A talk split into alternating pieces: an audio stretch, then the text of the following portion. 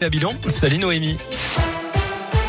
Salut Cyril, salut à tous. À la une, 200 élèves contraints de garder leur doudoune dans l'Ain. Le collège de Coligny est privé d'électricité depuis la nuit dernière.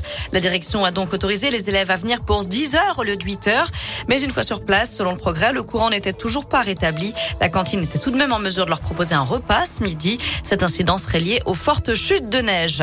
La vigilance orange neige verglas a d'ailleurs été levée dans l'Ain, comme partout ailleurs dans la région. Ce matin, nombreux sont ceux qui ont découvert des flocons au réveil. Pour certains, la nuit a été compliquée sur les routes.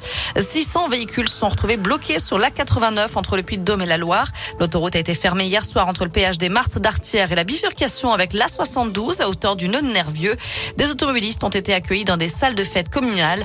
Euh, tout a rouvert ce matin aux alentours de 6 heures après les opérations de déneigement. Il n'a plus donné signe de vie depuis le 15 octobre. Un SDF de 35 ans est porté disparu dans le quartier de Château-Creux, à Saint-Etienne. Il a été vu pour la dernière fois au foyer Renaître. On vous a mis sa photo, sa description et toutes les infos sur l'appli Radescoop et radescoop.com. Lui a été condamné à 18 mois de prison, dont 9 avec sursis pour avoir violenté sa compagne enceinte de 3 mois. Des faits qui se sont produits la semaine dernière à leur domicile de Panissière, dans la Loire, selon le progrès.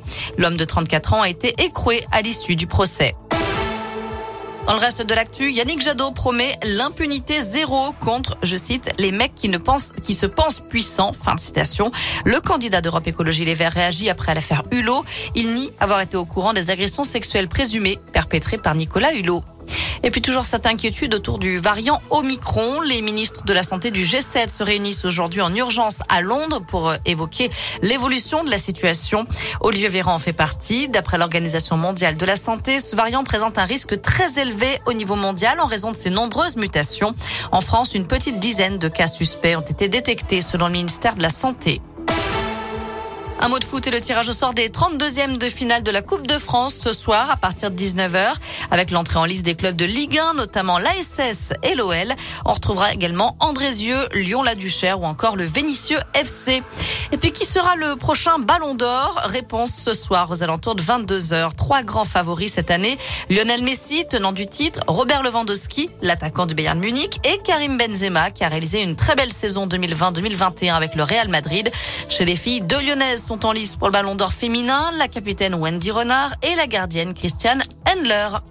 Voilà, vous savez tout pour l'essentiel de l'actu de ce lundi. On jette un œil à la météo. Alors attention, prudence sur les routes. Il reste encore quelques traces de verglas et de neige par endroits, notamment sur les reliefs de la région. Et puis partout ailleurs, eh bien, écoutez, c'est de la grisaille. Hein. On n'aura pas de soleil pour aujourd'hui, on va se le dire. Euh, les, les nuages seront très nombreux, très épais. Les températures ne dépasseront pas les 3, voire 4 degrés pour les maximales. Et la nuit prochaine, on aura des températures négatives. Merci.